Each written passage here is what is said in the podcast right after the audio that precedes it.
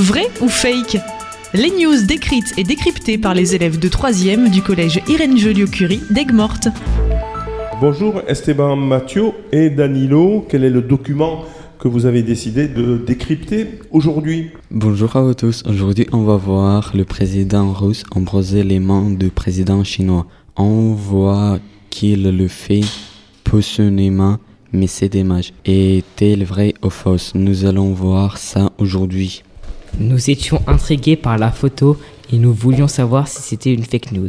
Nous avons mis l'image sur Google Lens, puis après le scan, il n'y avait pratiquement aucun résultat.